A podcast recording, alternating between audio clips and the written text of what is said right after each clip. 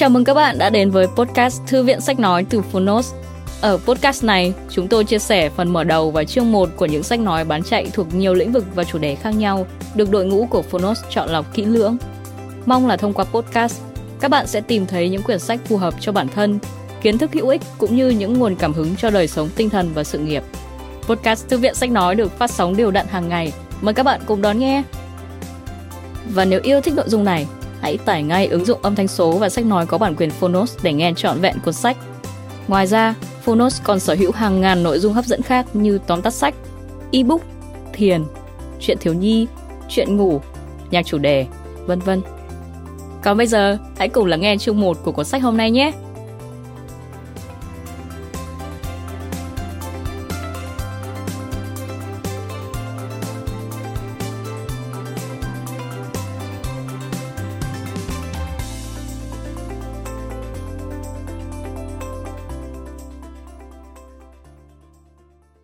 Bạn đang nghe từ Phonos. Những cuộc chinh phạt của Alexander Đại Đế Tác giả Arian Người dịch An Khánh Phiên bản sách nói được chuyển thể từ sách in theo hợp tác bản quyền giữa Phonos với công ty cổ phần sách Alpha, Omega Plus.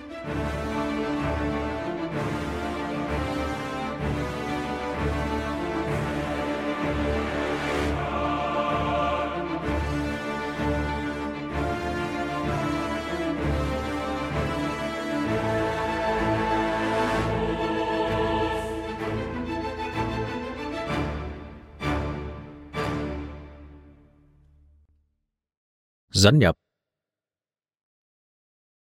Arian ngày nay chỉ được nhớ tới với vai trò là tác giả của cuốn Những cuộc chinh phạt của Alexander Đại Đế và là học trò của triết gia Epictetus, người đã gìn giữ những bài giảng của thầy mình khỏi sự lãng quên.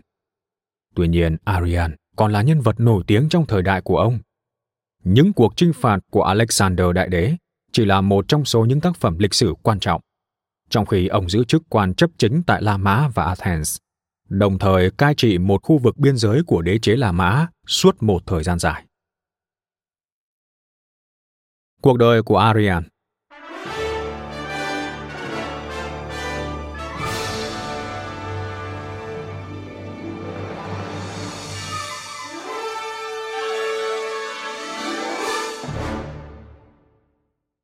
Flavius Arianus Xenophon tên đầy đủ của Arian, là một người Hy Lạp sinh ra tại Nicomedia, thủ phủ của La Mã thuộc Bithynia, vào khoảng một vài năm trước năm 90 sau công nguyên.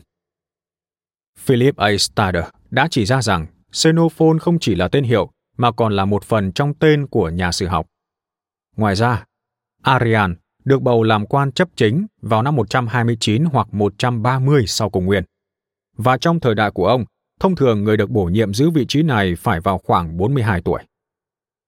Ông xuất thân trong một gia đình giàu có, và chính Arian đã tiết lộ với chúng ta rằng ông giữ chức tư tế của nữ thần Demeter và nữ thần Kore trong thành phố. Giống như những người Hy Lạp giàu có khác, cha của Arian được công nhận là công dân La Mã. Rõ ràng là do một trong những hoàng đế Flavia, mà khả năng cao nhất là vua Vespasian, ban cho.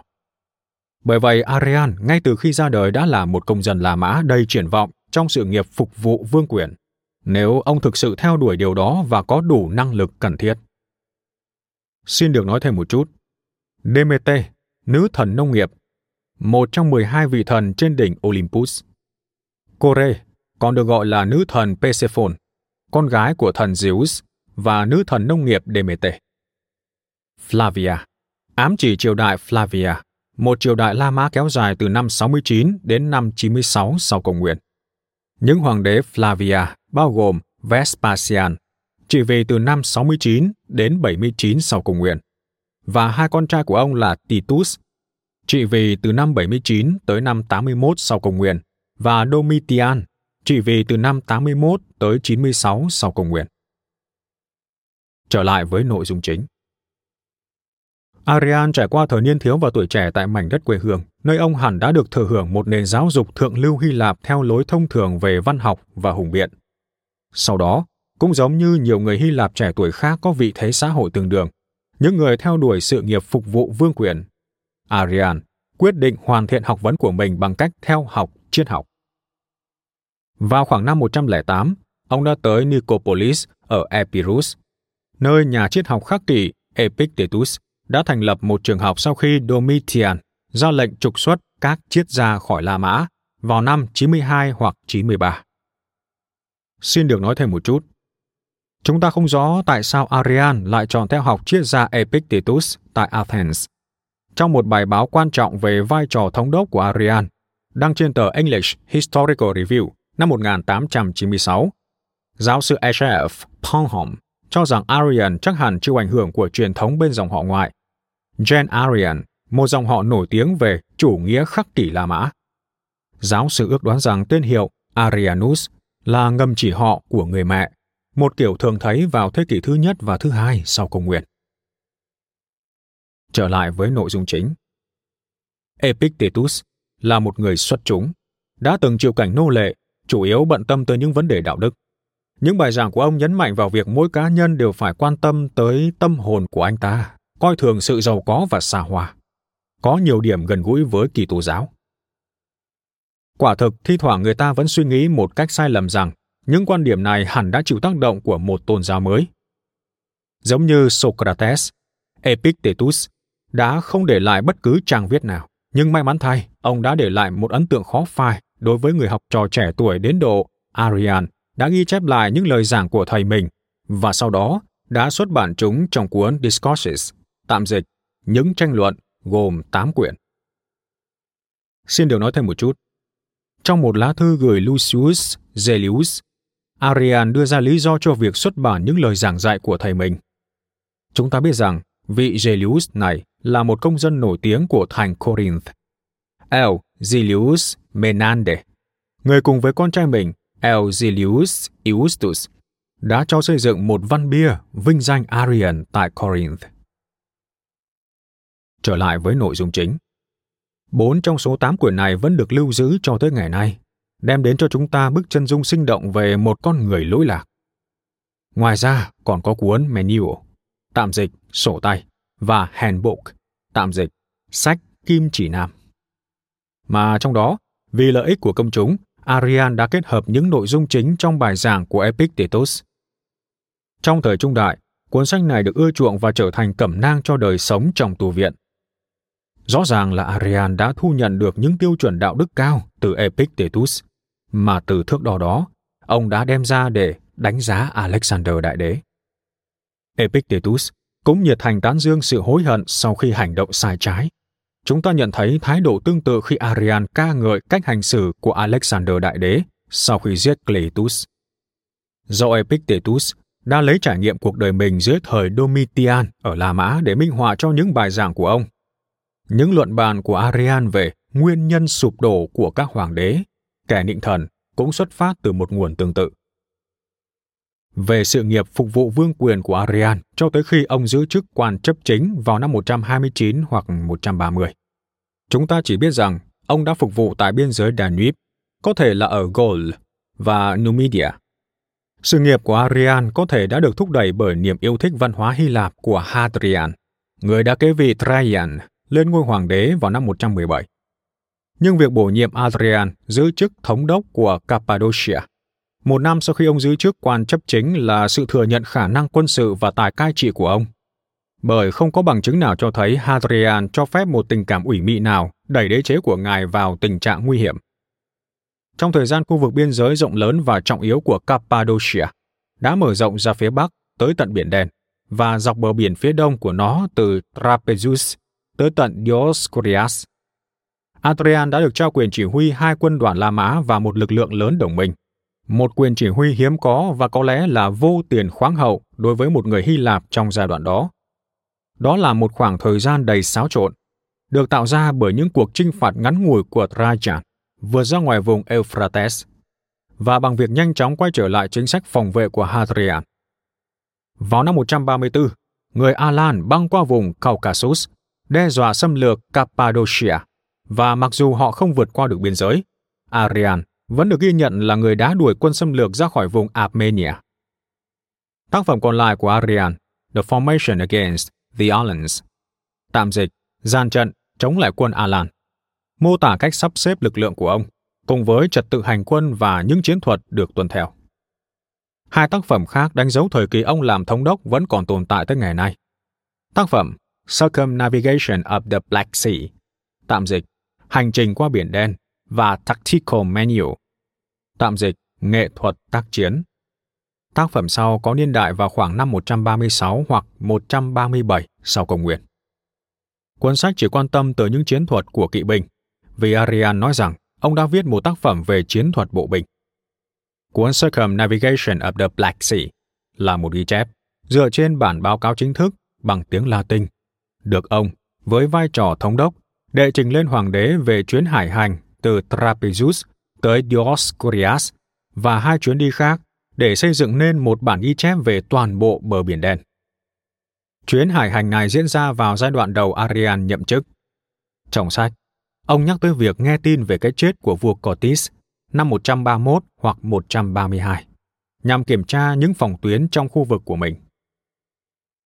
Arian được bổ nhiệm chức thống đốc của Cappadocia năm 137, nhưng ông đã rời bỏ chức vụ này hoặc đã được triệu hồi trước thời điểm hoàng đế Hadrian băng hà vào tháng 6 năm 138.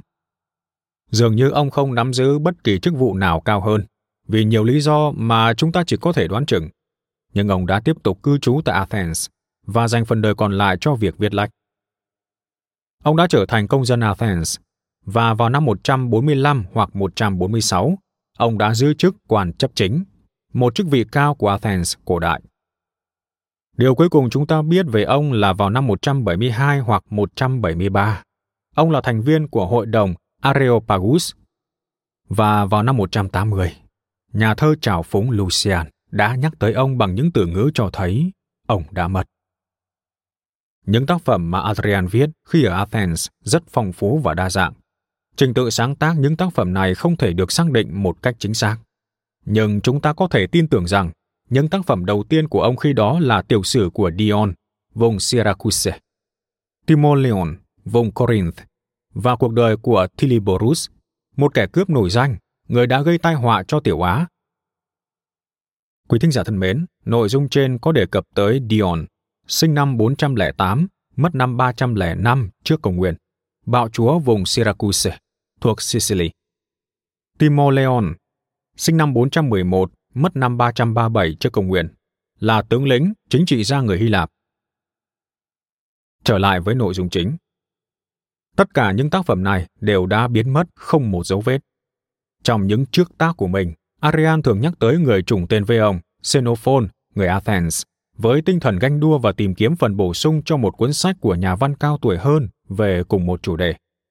Điều này khiến Arian còn được gọi là Xenophon thứ hai. Bản thân ông thường tự nhận mình là Alexander giữa các nhà văn. Bằng cách chọn cùng một nhan đề, On the Chase, tạm dịch, bàn về truy kích. Arian nhấn mạnh mối liên quan và thách thức sự so sánh. Quả thực, ông viết rằng ông đã dành cả tuổi trẻ của mình để theo đuổi những sở thích giống như của Xenophon thành Athens, săn bắn, chiến thuật và triết học. Những tác phẩm lịch sử của ông ra đời muộn hơn. Ngoài cuốn Những cuộc trinh phạt của Alexander Đại Đế, cuốn sách mà nhan đề và sự phân chia thành bảy quyển của nó rõ ràng đã bắt trước cuốn Anabasis của Xenophon. Arian đã viết Indica, tạm dịch, lịch sử Ấn Độ, một ghi chép về chuyến hải hành của hạm đội Alexander Đại Đế từ Ấn Độ tới Vịnh Ba Tư. Dựa trên cuốn sách của Neachus, được mở đầu bằng mô tả về Ấn Độ và con người xứ sở này. Trong Events After Alexander, tạm dịch, những sự kiện sau khi Alexander qua đời, bao gồm 10 quyển. Chúng ta hầu như chỉ thấy tường thuật về hai năm đầu tiên. Phần còn lại đã biến mất chắc chắn là mất mát lớn nhất trong số các tác phẩm của Arian. Chúng ta chỉ sở hữu những phần không trọn vẹn từ những tác phẩm khác của ông. Parthian History, tạm dịch, lịch sử Parthia, viết về những cuộc chinh phạt của Trajan trong 17 quyển, và Historia Bithynia, tạm dịch, lịch sử của Bithynia, kể lại câu chuyện về mảnh đất quê hương ông từ thời huyền thoại tới năm 74 trước công nguyên, khi vị vua cuối cùng Nicomedes, đệ tứ, đã trao lại vương quốc của ngài cho La Mã. Những cuộc chinh phạt của Alexander Đại Đế.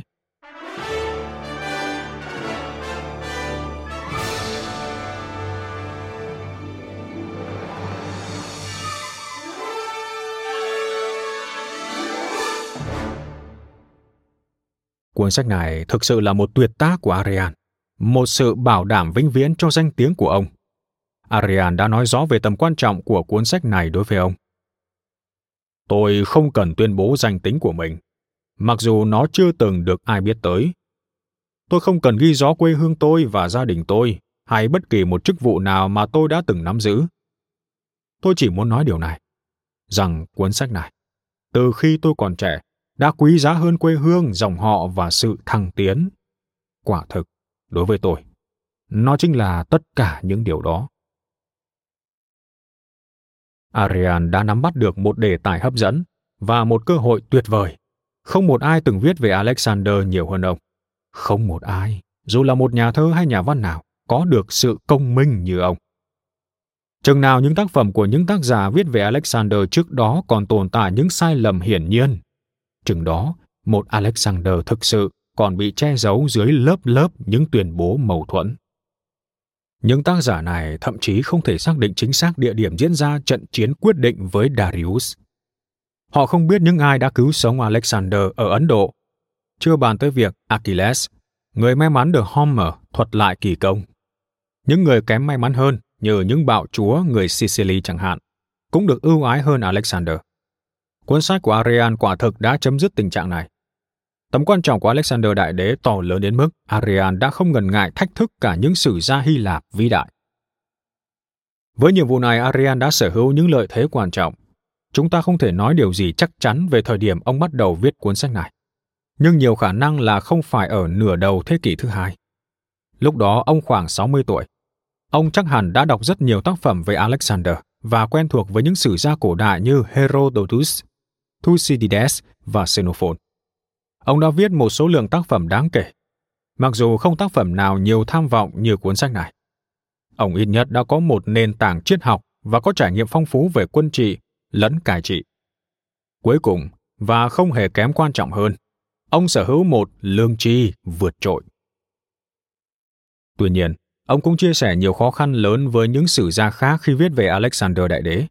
Người đầu tiên trong số đó là Diodorus, người Sicily, người xuất hiện khoảng 300 năm sau cái chết của Alexander Đại Đế. Người đã dành cuốn sách thứ 17 trong bộ Universal History, tạm dịch, lịch sử thế giới của mình, để viết về triều đại của Alexander Đại Đế.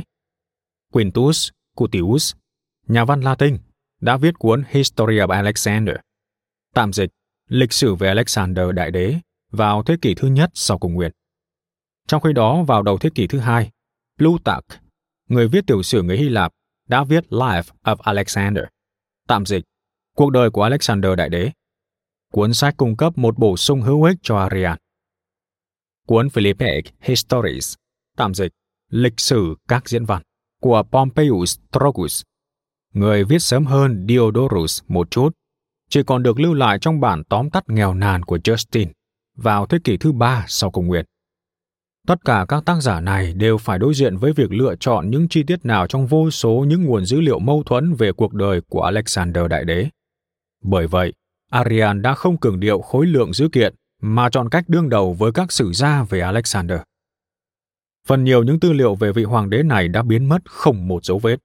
Những gì còn lại trong hình hài của những tác phẩm không trọn vẹn, gắn với một số tác giả hiện có, khẳng định tuyên bố của Arian rằng có nhiều lời dối trá về Alexander và vẫn còn tồn tại nhiều phiên bản mâu thuẫn về hành động của vị hoàng đế này. Nhiều người tháp tùng Alexander đã viết về cuộc viễn trinh và người lãnh đạo từ quan điểm riêng của họ. Callistus, cháu của Aristotle, được coi như là một chuyên viên báo chí của Alexander trước người Hy Lạp vì những đồng minh của ngài không hề nhiệt tình chút nào. Cũng chính Callistin đã viết một ghi chép về cuộc viễn trinh mà trong đó nhà vua người chắc chắn đã hiệu chỉnh câu chuyện của Calistine, mang nhiều đặc điểm nổi bật của các anh hùng trong thần thoại. Phiên bản chính thức này tất yếu phải dừng lại khi tác giả của nó bị bắt giữ, và sau đó bị hành hình vì nghi ngờ mưu phản. Sự kiện cuối cùng được ghi chép lại là trận Gaugamela. Charles, viên thị thần hoàng gia, đã viết một cuốn sách về các giai thoại khi ông còn ở trong triều. Trong khi Onesicritus, hoa tiêu chính của Alexander, học trò của Diogenes, đã để lại một ghi chép là sự pha trộn nguy hiểm giữa thật và giả. Đối với ông, Alexander là một triết gia trong lĩnh vực quân sự, một người đàn ông mang sứ mệnh. Nearchus, người đã chỉ huy hạm đội của Alexander trong chuyến hải hành từ Ấn Độ tới Vịnh Ba Tư, tiếp bước cùng với một ghi chép ít khoa trương hơn. Nhưng không may là ghi chép này chỉ bắt đầu từ chuyến hải hành của ông. Sau đó, chỉ giới hạn trong những ghi chép cùng thời quan trọng nhất. Chúng ta có những bản chép sử của Ptolemy, người mà sau khi Alexander băng hà, đã trở thành người cai trị và sau này là vua của Ai Cập, và bản chép sử của Aristobulus, người có vẻ là một kỹ sư hay kiến trúc sư. Về những ghi chép này, tôi sẽ bàn tới sau. Những ghi chép về Alexander phổ biến nhất trong những thế kỷ sau đó mà Caelius, bạn của Cicero, đã đọc được, lại được viết bởi một người không tham gia cuộc viễn trình, Cletarchus. Ông đã viết bản sử đó tại Alexandria vào cuối thế kỷ thứ tư, hoặc có thể muộn hơn. Cletarchus đã mô tả Alexander như một người anh hùng, như Callistin đã làm, và có chút phi lý, như người sở hữu những phẩm chất tiêu biểu nhất của một vị vua Hy Lạp.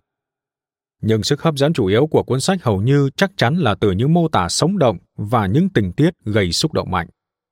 Chẳng hạn như việc Thais, gái điếm hạng sang của Hy Lạp, đã dẫn dắt Alexander, một kẻ nghiện rượu trong cuộc truy hoan ồn ào, dẫn tới việc đốt cung điện tại Persepolis. Việc Alexander nhận những mặt hàng xa xỉ của người Ba Tư, bao gồm cả một hậu cung gồm 365 cung phi. Rồi cuộc truy hoan kéo dài hàng tuần ở Camania, vụ đầu độc Alexander, vân vân. Arian đã đọc tất cả hoặc đọc phần nhiều những bản chép sử này. Ông chắc chắn quen với những lời phê phán của những trường phái triết học, đặc biệt là phái khắc kỷ và những nhà hùng biện. Họ tìm thấy một sự tương hợp trong tật nghiện rượu, tính tự phụ của Alexander. Sự thiếu hụt khả năng tự kiểm soát bản thân mà dần trở thành thứ bạo lực giết chóc và những tham vọng thần thánh của ngài. Đối mặt với vấn đề về tính xác thực, Arian quyết định một cách rất khôn ngoan, sử dụng bản chép sử của Ptolemy và Aristobulus làm nền tảng cho câu chuyện của ông. Ở những chỗ mà hai phiên bản này khớp nhau, ông nhất trí coi những sự kiện đó là chân thực. Ở những điểm họ khác nhau, đôi khi ông dùng cả hai phiên bản, hoặc thường xuyên hơn, khi thấy nghi ngờ, ông chọn theo Ptolemy. Chắc chắn rằng, về những vấn đề quân sự, các ghi chép của Ptolemy là nguồn tham khảo chính của Arian. Điều này không phải là một sự liều lĩnh, vì Alexander đã mất trước khi hai sử gia này viết lịch sử về ngài. Họ chắc chắn không thể kiếm được món lợi lộc nào từ việc dối trá. Trong khi đó, với Ptolemy, sẽ là sự nhục nhã cho một vị vua nếu ông bịa đặt. Không khó khăn gì khi tìm kiếm những lý do cho việc tại sao Aristobulus và đặc biệt là Ptolemy có thể không quan tâm tới việc nói sự thật hay tại sao họ lại che giấu một phần sự thật. Nhưng sẽ có lý hơn khi tin rằng Arian đã đi tới một quyết định sau một quá trình nghiên cứu lâu dài các cứ liệu sẵn có, rằng những tác giả này cung cấp những ghi chép trung thực nhất và đáng tin nhất về Alexander. Để bổ sung cho những tác phẩm của họ, Arian cũng sử dụng những câu chuyện của các sử gia khác, chẳng hạn như Calistin và Charles, ở những điểm có mối liên hệ đáng kể và đáng tin nhất. Trong giới hạn mà chúng ta có thể nhận định, lựa chọn Ptolemy như là nguồn cứ liệu chính của Arian là hoàn toàn đúng đắn, đặc biệt là khi ông quan tâm rất nhiều tới những vấn đề quân sự. Vì Ptolemy là một người chinh chiến nhiều kinh nghiệm, người đã góp phần vào nhiều cuộc chiến mà ông mô tả, mặc dù ban đầu không phải là một nhân vật xuất sắc. Những ghi chép của Ptolemy về những cuộc chiến lớn của Alexander như chúng ta thấy qua con mắt của Arian không cách nào tránh được việc có những chỗ khó hiểu. Có lẽ vì khó khăn của một người trong cuộc với việc duy trì một cái nhìn toàn cảnh về cuộc chiến. Chúng ta cũng nên ghi nhớ rằng Ptolemy đã không nằm trong bộ tham mưu cho tới tận cuối năm 330. Những hoạt động quân sự khác cụ thể là những hoạt động mà Ptolemy đã tham gia, đều được ghi chép với sự rõ ràng đáng ngưỡng mộ, mặc dù ông có khuynh hướng phóng đại đóng góp của mình. Điều này có thể hiểu được và không quan trọng lắm. Khó cảm thông hơn là sự bôi nhọ Petricas có hệ thống một cách rõ ràng. người vốn là đối thủ khó ưa của Ptolemy trong cuộc tranh chấp quyền lực sau cái chết của Alexander. Xin được nói thêm một chút. R.A. Marrington, trong cuốn Bias in Ptolemy's History of Alexander, đã đưa ra một vài ví dụ về việc Ptolemy kể sai sự thật. Arrington nhận định rằng Aristonous bị tước đoạt đi niềm vinh dự là đã cứu sống Alexander. Nhưng ông lại không thừa nhận quan điểm phổ biến cho rằng Ptolemy đã phớt lờ những chiến thắng vang dội của Antigonus trước những kẻ sống sót ở Issus. Vì sự kinh địch của Ptolemy với Antigonus chỉ xuất hiện sau năm 314. Trở lại với nội dung chính. Sai lầm chính trong cuốn sách của ông dường như là ở sự dè dặt về một vài tình tiết dễ gây tranh luận hơn hoặc có thể dễ mang tai tiếng về sự nghiệp của Alexander. Arian đã không trích dẫn ông như một nguồn chính cho câu chuyện về vụ giết hại Cletus. Mặc dù khó có thể tin rằng Ptolemy đã không nhắc gì tới bi kịch này. Trong khi đó, các ghi chép của ông lẫn của Aristobulus đều là cơ sở để Arian viết về nỗ lực của Alexander trong việc du nhập nghi lễ phủ phục proskinesis là hành động cúi chào hoặc quỳ lại. Đây là phong tục của người Ba Tư, nhằm thể hiện lòng kính trọng với những người có địa vị cao hơn. Nghi lễ này không được người Hy Lạp chấp thuận vì họ cho rằng việc quỳ lại là nghi lễ chỉ dành cho thần linh. Sự bất đồng quan điểm này đã dẫn tới âm mưu sát hại Alexander Đại Đế, mà những người chủ mưu được cho là Philotas và Callistin. Trở lại với nội dung chính. Dường như Ptolemy đã không nói gì hơn về những tình tiết này. Điều tương tự có lẽ cũng xảy ra với âm mưu của Philotas và các cận thần trẻ tuổi, mặc dù ông đã buộc tội cả Philotas lẫn Callistin. Cuốn sách của Aristobulus đã cung cấp một bổ sung hữu ích cho Ptolemy, vì Aristobulus dường như quan tâm hơn tới địa lý và lịch sử tự nhiên. Hầu hết các chi tiết địa lý và đo đạc địa hình trong những cuộc chinh phạt của Alexander Đại Đế đều được lấy từ cuốn sách của Aristobulus và ông cũng là người mô tả những tính toán đo đạc của Alexander nhằm cải tiến hệ thống kênh đào của Babylon và hàng hải trên sông Tigris. Aristobulus cũng là người được nhà vua ra lệnh khôi phục lăng mộ của Cyrus gần Pasargade, nơi đã bị bọn trộm cướp tàn phá. Chúng ta mắc nợ ông những mô tả về lăng mộ này trước và sau khi bị cướp phá. Những mô tả mà sau này đã được khảo cổ học hiện đại công nhận câu chuyện sống động về cuộc hành quân qua sa mạc Gedrosia với những quan sát về thực vật học có giá trị có lẽ cũng được khai thác từ cùng một nguồn. Cũng chính Aristobulus là người thuật lại công cuộc khai phá những bờ biển ở Ả Rập, cùng những kế hoạch mà Alexander đã thực hiện cho cuộc chinh phục vùng đất này. Một trong những động lực viễn trinh của Alexander đã được Aristobulus tiết lộ là ngài muốn những người Ả Rập thừa nhận mình là một vị thần điều mà chúng ta biết được từ Strabo. Đây là một sử gia, nhà địa lý và nhà triết học Hy Lạp, sinh năm 63 hoặc 64 trước công nguyên, mất năm 24 sau công nguyên. Vì Arian đã không nhắc tới nguồn cứ liệu mà ông đã sử dụng. Tuy nhiên về khía cạnh cá nhân, trước tác của Aristobulus đặt ra nhiều nghi vấn. Trong khi Ptolemy sẵn lòng vượt qua những khía cạnh không mấy dễ chịu trong tính cách của Alexander, Cuốn sách của Aristobulus dường như có tính chất biện giải rõ ràng khiến nó có phần khoa trương. Sử gia này đã nhấn mạnh một cách công tâm sự rộng lượng của nhà vua đối với hoàng tộc Ba Tư bị bắt giữ và kiên trì giữ quan điểm về việc Cletus tự chuốc lấy rắc rối. Tuy vậy, mặc dù ông buộc tội Philotas và Callistin, ông rõ ràng dè dặt hơn Ptolemy khi đưa ra những nhận xét đánh giá. Sau đó, việc Aristobulus tuyên bố rằng đức vua không phải là một kẻ nghiện rượu nặng, dù ngài vẫn còn sa đà vào những dạ yến chỉ với mục đích đàm luận, hẳn đã khiến người ta cảm thấy nực cười. Chỉ riêng vụ giết hại Cletus đã bác bỏ tuyên bố này. Trên thực tế, nó thể hiện một phản ứng thái quá từ quan điểm khó lòng bào chữa được về việc Alexander nghiện rượu. Nhiều sử gia đã mô tả nhà vua vào lúc cuối đời như là nạn nhân của nỗi sợ hãi có tính chất cuồng tín. Theo những gì họ thuật lại thì Alexander, nghe theo lời khuyên của các nhà tiên tri, đã hành hình một thủy thủ dám đeo giải băng có dấu hiệu hoàng gia và một người đàn ông dám ngồi lên ngai vàng. Tuy nhiên, Aristobulus lại nói rằng người thủy thủ đó chỉ bị phạt đánh và sau đó được thả đi. còn người đàn ông thứ hai đã bị hành hình vì động cơ của y. Điều đó ngụ ý rằng y không phải chịu nhiều đau đớn hơn. Tuy nhiên điều này rất đáng nghi ngờ, nhất là khi kẻ này bị đem ra để chút giận. Mặt khác, Aristobulus thuật lại rằng chính nhà tiên tri Pythagoras đã kể với ông rằng Alexander rất ưu ái ông vì Pythagoras đã tiết lộ với ngài rằng kết quả của những lần hiến tế cho thấy một thảm họa sắp giáng xuống đầu ngài. Arian đã đem đến cho công trình của mình sự kiên nhẫn, lương tri, tri thức nhân văn sắc sảo, cũng như trải nghiệm quân trị và cai trị đáng kể. Về những vấn đề quân sự, ông tôn trọng những kết quả mà Ptolemy đã đưa ra. Sau đó, ông đi theo một nguồn thông tin đáng tin cậy từ một nhóm nhỏ những người Macedonia, những người mà ông dường như luôn luôn hiểu rõ.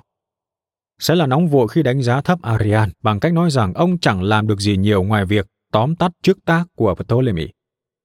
Như vậy là không công bằng. Chúng ta chỉ so sánh ghi chép của Arian về Isus hoặc về Gaugamela với ghi chép của Quintus Curtius, người chắc chắn đã tiếp cận cuốn sách của Ptolemy một cách trực tiếp hoặc gián tiếp qua một nguồn khác để đánh giá thành tựu của ông. Quý thính giả thân mến, nội dung trên có đề cập tới Quintus Curtius Rufus, một sử gia La Mã, viết dưới triều đại của hoàng đế Claudius từ năm 41 tới năm 54 sau công nguyên hoặc Vespasian từ năm 69 tới năm 79 sau công nguyên. Tác phẩm còn lại duy nhất của ông là Historia Alexandri Magni, một tiểu sử bằng tiếng Latin về Alexander Đại Đế gồm 10 quyển. Trong đó hai quyển đầu đã bị thất lạc. Trở lại với nội dung chính. Điều này không có nghĩa là tác phẩm của Arian về những hoạt động quân sự đã hoàn toàn làm thỏa mãn độc giả. Hay ông đã nói với chúng ta mọi điều mà chúng ta muốn biết về quân đội Macedonia. Chẳng hạn chúng ta không biết rằng người ta trả công cho những người lính thuộc các đơn vị khác nhau bằng hình thức nào. Và quan trọng hơn, chúng ta gần như chẳng biết bất cứ điều gì về không hậu cần của quân đội. Một lần nữa, về trận Gaugamela, Arian thất bại trong việc giải thích làm cách nào người đưa tin từ Parmenio có thể tìm tới Alexander sau khi anh ta đã bắt đầu đuổi theo Darius. Đôi khi ông dường như đã hiểu nhầm Ptolemy vì việc người Macedonia tin rằng Alexander, sau khi băng qua sông Idaspes, đã dẫn đầu đội kỵ binh của ngài với hy vọng có thể đánh bại toàn bộ đội quân Porus là điều hoàn toàn không chắc chắn. Mặt khác, Arian phê phán một cách hợp lý tuyên bố của Aristobulus về việc con trai của Porus đã được cử tới chỉ với 60 chiến xa để ngăn Alexander băng qua sông Hydapes và tán dương vị hoàng đế đã dám từ chối việc liều mạng tấn công người Ba Tư ngay trong đêm tại Gaugamela, theo lời khuyên của Parmenio. Hơn nữa, Arian gần như đã luôn sử dụng những thuật ngữ kỹ thuật rất chính xác. Điều đem lại một sự trợ giúp lớn đối với sinh viên ngành lịch sử quân sự. Ông cũng quan tâm tới tên các vị chỉ huy của những đơn vị quân sự. Việc Arian sử dụng Tasis, đơn vị, như một từ hữu ích, và chiến hữu, Hetairoi, để nói tới đội kỵ binh chiến hữu hoặc chỉ những người thân cận của Alexander đã gây ra nhiều khó khăn. Nhưng về điều này, Arian hầu như không thể chịu trách nhiệm.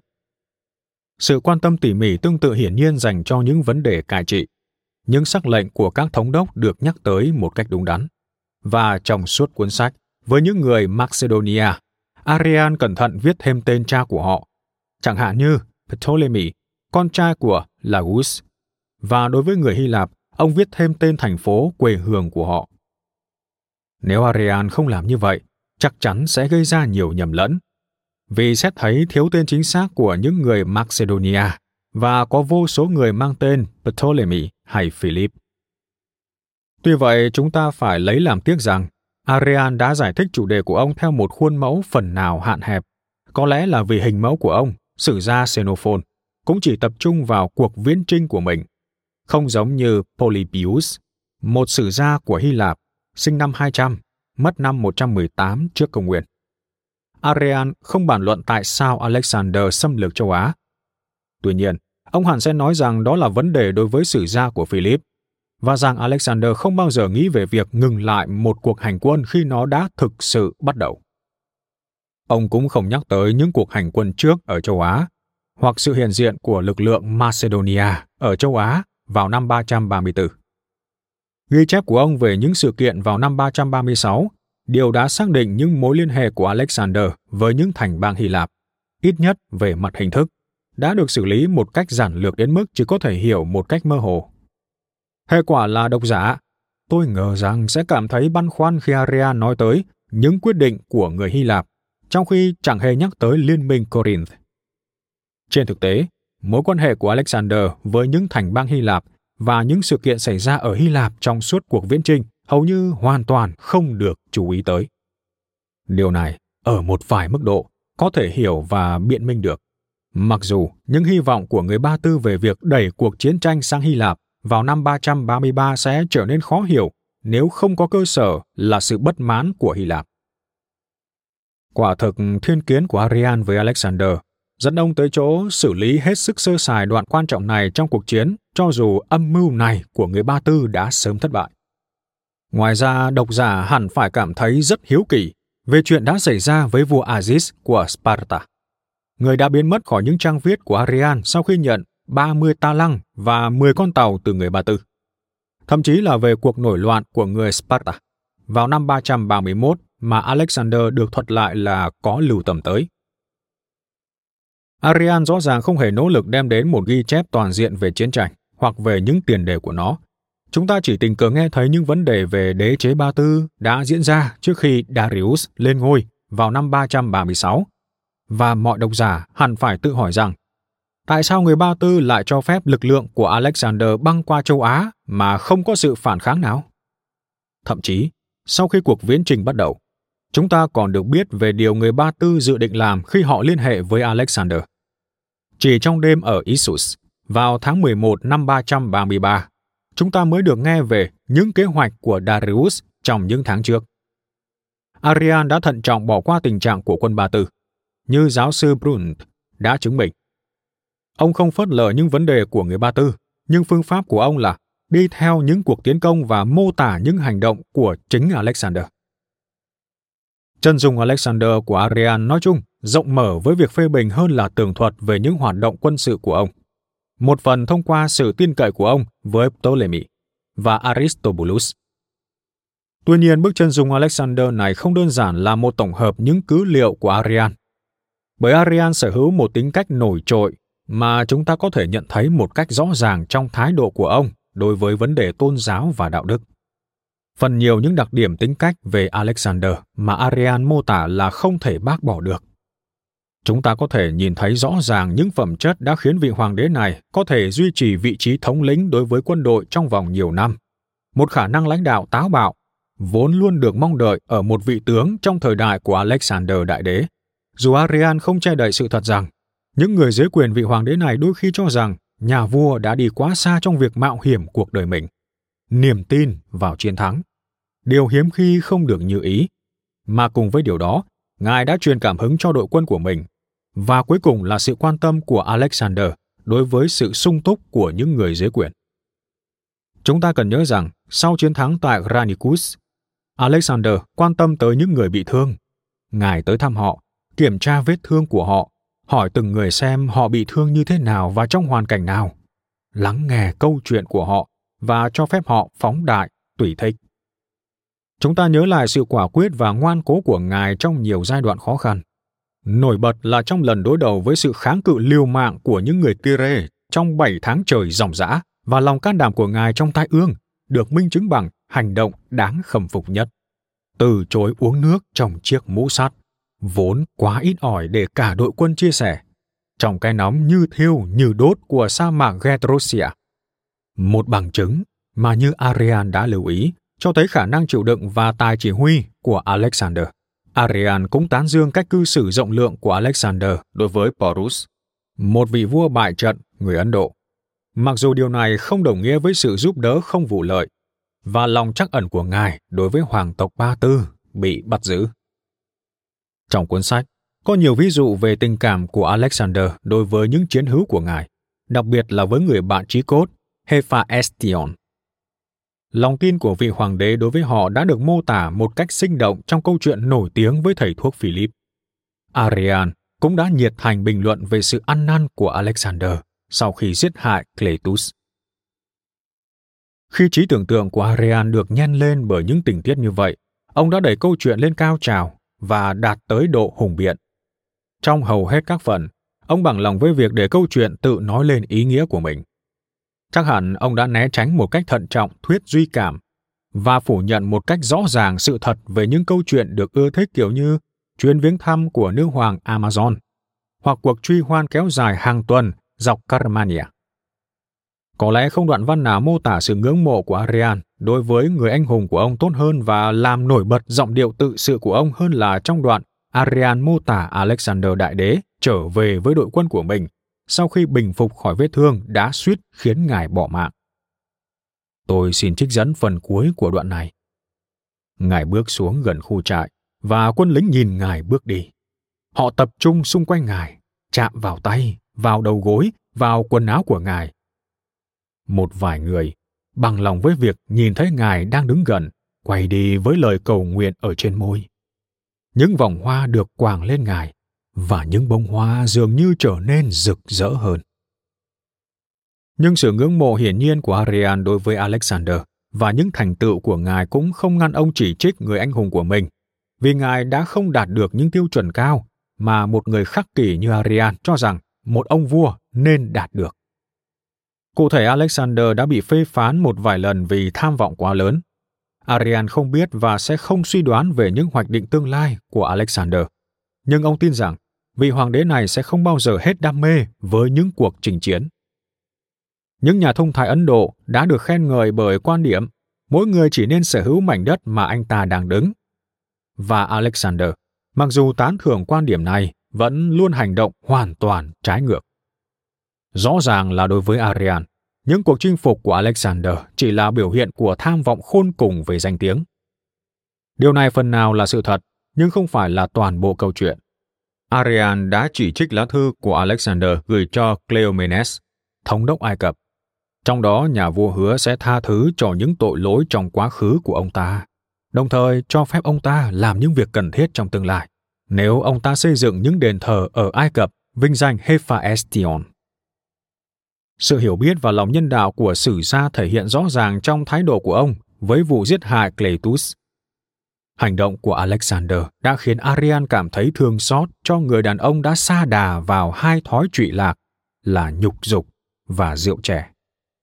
Nhà vua đã không giữ được tự chủ, điều mà Arian đã lưu ý từ trước rằng đây là yếu tố cần thiết để đem lại hạnh phúc. Quan điểm tương tự cũng xuất hiện trong bài diễn văn của Coenus tại sông Iphasis khi ông nói với Alexander rằng khi chúng ta được ưu đãi mọi thứ, tinh thần tự chủ là điều đáng khâm phục. Chắc chắn, đây là quan điểm riêng của Arian, cho dù nó có được Quenus chia sẻ hay không. Theo quan điểm của tôi, nhược điểm chính trong chân dung Alexander của Arian nằm ở hai chỗ. Một là khuynh hướng che đậy khía cạnh ít hấp dẫn hơn trong tính cách của nhà vua, mà hẳn bắt nguồn từ nguồn cứ liệu về ông và hai là thất bại của Arian trong việc đánh giá đúng mục đích của Alexander, đặc biệt là về vấn đề người Ba Tư. Điều thứ nhất là rõ ràng khi viết về thời điểm trước khi cuộc viễn trình bắt đầu. Những đồng minh Hy Lạp đã chê trách Alexander vì cuộc tàn sát người Thebes, phá hủy thành phố này và biến những người sống sót thành nô lệ. Trong những cuộc chinh phạt của Alexander Đại Đế không có một điều gì được thuật lại về trách nhiệm của Alexander khi thông qua hình phạt này mặc dù thực sự ngài phải chịu trách nhiệm về điều đó. Tuy nhiên kể cả Plutarch, người mà không ai có thể buộc tội là có thái độ thù địch với Alexander, cũng ngầm cho rằng Alexander phải chịu trách nhiệm cho việc này. Và mục đích của Alexander khi thông qua hình phạt với Thebes, như Plutarch đã nhận thấy, là làm kinh sợ những thành bang Hy Lạp khác, khiến họ phải quy phục về ngài. Về trận Granicus, Arian thuật lại mà không bình luận gì về vụ thảm sát gần 18.000 lính đánh thuê Hy Lạp, cũng như không hề lưu tâm tới sự dã man hay tính không thích hợp của nó. Tương tự, vụ thảm sát 7.000 người Ấn tại Masaga, Ấn Độ, cũng được kể tới mà không có một nhận xét nào. Về việc Philotas dính líu vào âm mưu chống lại nhà vua, Arian bằng lòng chấp nhận tuyên bố của Ptolemy. Mặc dù những bằng chứng rõ ràng cho tội lỗi này chưa được viện dẫn đầy đủ, hơn nữa, việc đốt trái cung điện tại Persepolis được nhắc tới rất ngắn gọn mà không hề đề cập tới một phiên bản khác, cho rằng nó đã bị đốt trong một bữa tiệc rượu. Nhưng mặt khác, Arian đã đem đến một ghi chép được cân nhắc kỹ hơn về vụ giết Cletus so với Aristobulus. Và rõ ràng ông miễn cưỡng chấp nhận những khẳng định của Ptolemy và Aristobulus khi cho rằng Callisthenes có dính líu tới âm mưu phản loạn của các cận thần trẻ tuổi. Điều mà độc giả hiện đại thấy thiếu vắng trong cuốn sách của Arian là đánh giá về những vấn đề lớn hơn.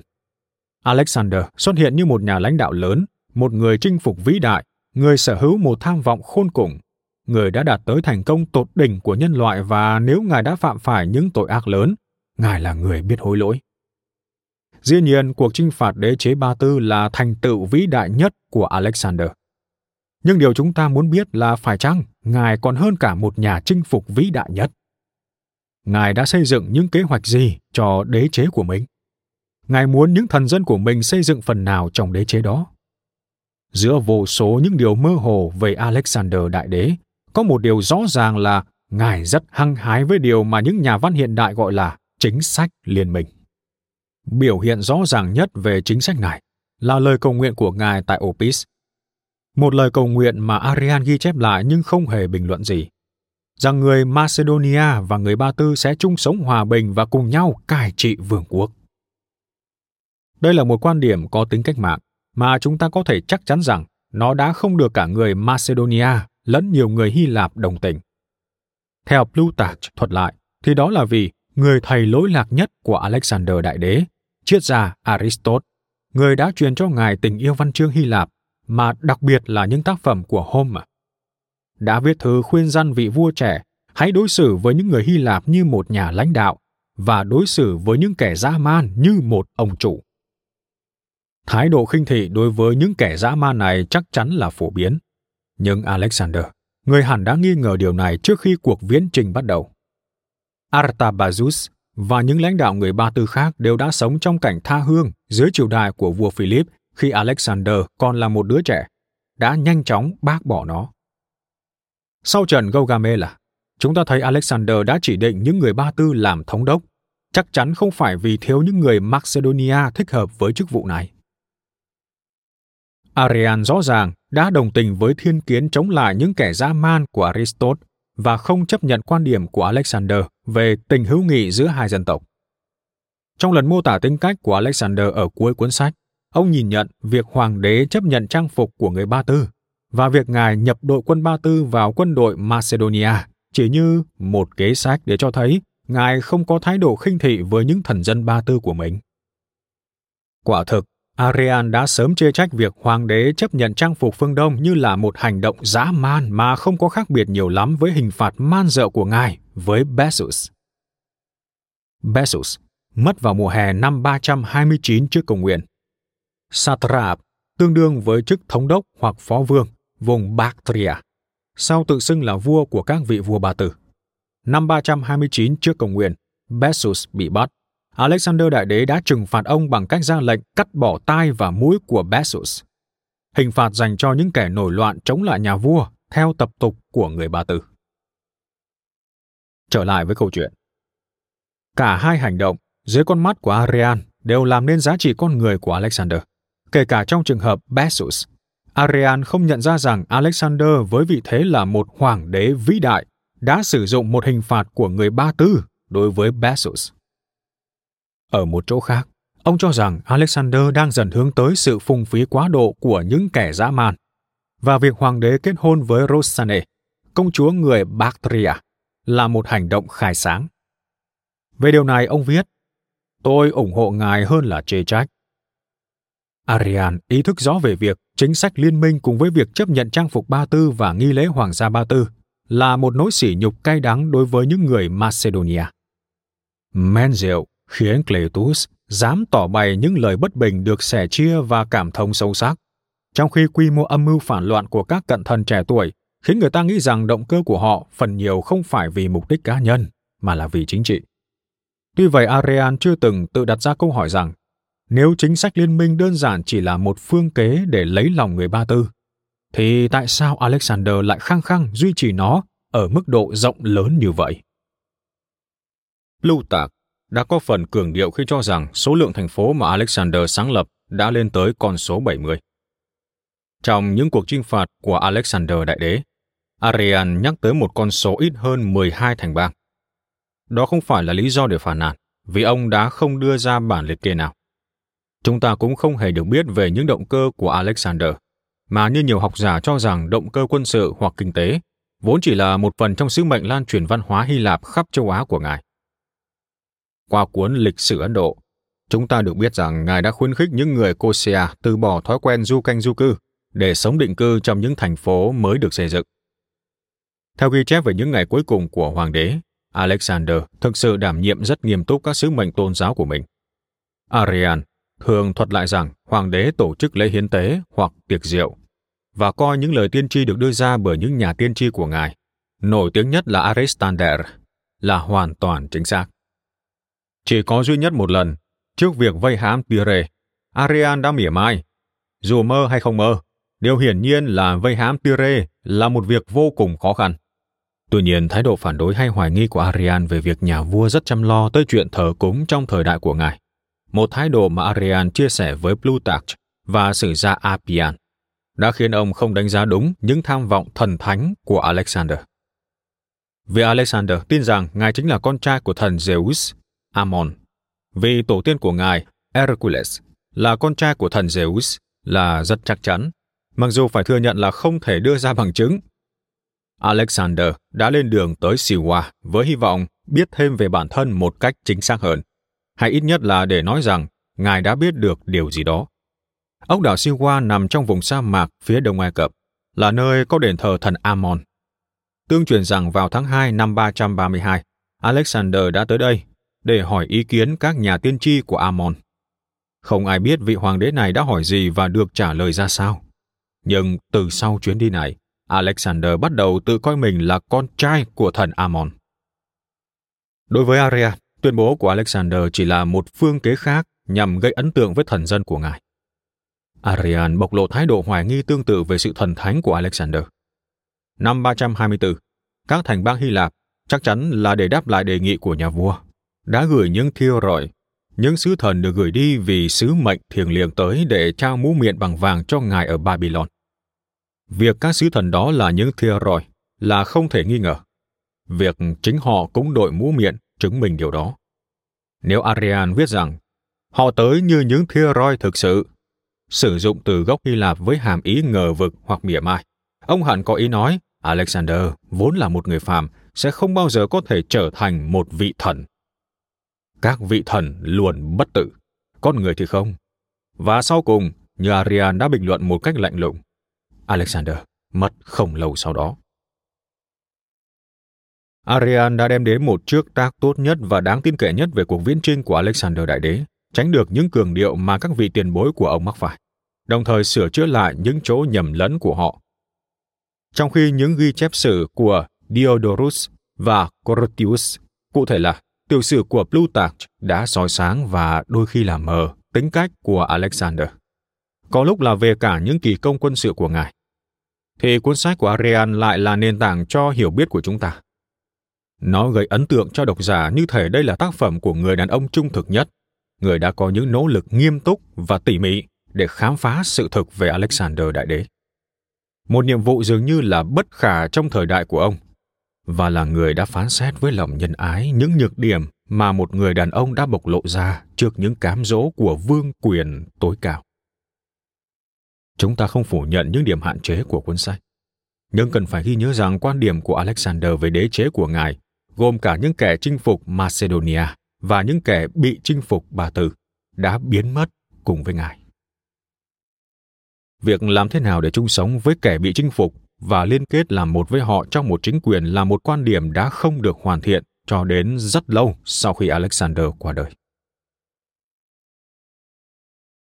Quân đội của Alexander Đại Đế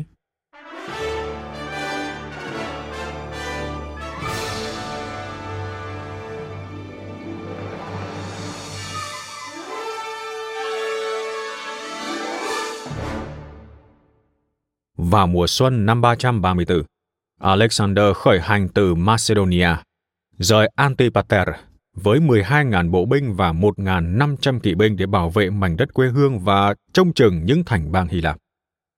quy mô của đội quân mà cùng với nó, ngài đã băng qua eo biển Hellespont, được ghi chép lại rất khác nhau. Tổng số dao động trong khoảng 30.000 tới 43.000 bộ binh và từ 4.000 tới 5.500 kỵ binh. Nhưng con số chi tiết mà Diodorus đưa ra 32.000 bộ binh và 5.100 kỵ binh về cơ bản gần với tổng số mà Arian, Ptolemy đưa ra, và có thể là con số chính xác. Quy mô và cách bố trí lực lượng giữ khu vực chiếm được trên đất của địch tại Abydos, nơi chắc chắn đã có sự xuất hiện của vài đội quân vào năm 334, chưa được biết tới, nhưng có nhiều khả năng nó chỉ là một lực lượng nhỏ và chủ yếu là bộ binh đánh thuê. Trụ cột của bộ binh là bộ binh hạng nặng Macedonia, bộ binh chiến hữu, đã được tổ chức dựa trên nền tảng quân địa phương thành 6 tiểu đoàn, mỗi tiểu đoàn khoảng 1.500 người. Thay vì mang theo cây thương 9 feet gần 3 mét như bộ binh hạng nặng của Hy Lạp, bộ binh Macedonia được vũ trang với một thanh giáo hoặc sarissa khoảng từ 4 đến 4,3 mét mà phải dùng cả hai tay mới sử dụng được. Sarissa hoặc sarissa là một cây giáo dài khoảng từ 4 tới 7 mét được sử dụng trong chiến tranh Hy Lạp cổ đại. Vũ khí này được vua Philip, cha của Alexander Đại Đế, đưa vào đội hình phalanx truyền thống của Macedonia. Một tấm khiên tròn màu sáng được đeo ở vai trái nhỏ hơn tấm khiên thường được lính Hy Lạp mang theo và sử dụng bằng tay trái. Cả bộ binh Hy Lạp lẫn Macedonia đều mặc giáp và đội mũ sắt. Nhưng có thể là lính Macedonia không mặc giáp che ngực đội hình phalanx, một thuật ngữ tiện dụng để chỉ toàn bộ bộ binh Macedonia hạng nặng. Giống như tất cả những đội quân Macedonia khác, đều được vua Philip áp dụng một tiêu chuẩn rèn luyện và kỷ luật xuất sắc. Không giống như đội hình phalanx mà người La Mã đã chạm trán khoảng một thế kỷ trước. Đội hình phalanx của Alexander có tính cơ động cao và có khả năng áp dụng chiến thuật nhanh, như chúng ta sẽ được thấy khi nghe sáu chương đầu tiên trong cuốn sách của Arian. Trong trận chiến, cánh phải của đội hình Phalanx được bảo vệ bởi những Ipapist hay vệ quân. Họ là một tập hợp những người xuất sắc, bao gồm tiểu đoàn hoàng gia Agema và hai tiểu đoàn khác, mỗi tiểu đoàn sấp xỉ một ngàn người.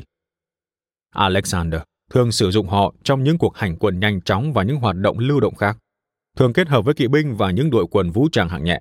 Điều này cho thấy mặc dù không được chứng minh rằng vệ quân được vũ trang sơ sài hơn bộ binh hạng nặng, nhưng nếu như vậy, chúng ta không rõ điểm khác biệt này dựa vào đâu. Các thành viên của Liên minh Corinth đóng góp 7.000 bộ binh hạng nặng, trong đó có 5.000 lính đánh thuê Hy Lạp.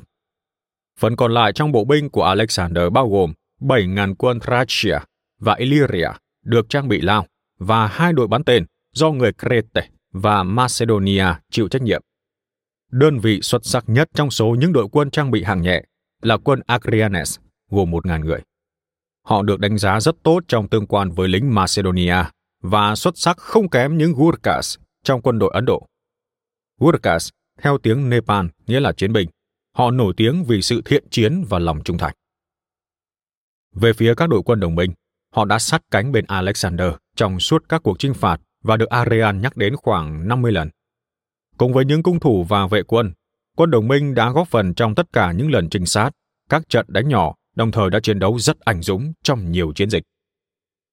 Niềm kêu hãnh giữa đội kỵ binh được nắm giữ bởi những chiến hữu hoàng gia, người Macedonia. Đội quân này ban đầu có 1.800 kỵ binh, chia thành 8 tiểu đội hay Ilai.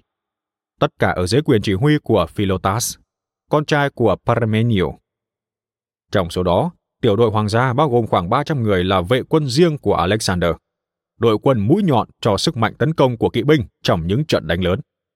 Vị trí của họ là ở bên cánh phải của vệ quân, những người có nhiệm vụ duy trì liên kết giữa kỵ binh chiến hữu và đội hình phalanx. Bên cánh trái của đội hình phalanx là kỵ binh Thessali, bao gồm khoảng 1.800 người vào lúc khởi đầu cuộc viễn chỉnh. Đặt dưới quyền chỉ huy chung của Parmenio, họ đảm nhận nhiệm vụ khó khăn tại Issus và Gaugamela là giữ chân lực lượng kỵ binh xuất sắc của người Ba Tư càng lâu càng tốt, trong khi Alexander tung ra đòn quyết định ở cánh phải. Những đồng minh Hy Lạp đã cung cấp 600 kỵ binh, và phần còn lại là 900 quân, được hợp thành bởi những người Thrace, Paconian và lính trinh sát Prodomoi, những người được gọi là kỵ binh đánh giáo, Saristophoroi, vì họ được trang bị Sarissa. có thể là ngắn hơn những chiếc Sarissa mà bộ binh sử dụng.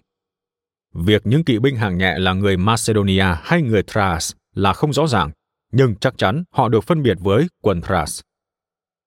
Cuối cùng, mặc dù Diodorus không nhắc tới kỵ binh đánh thuê trong danh sách lực lượng của ông, Alexander có thể đã có một vài đội như vậy ngay từ đầu.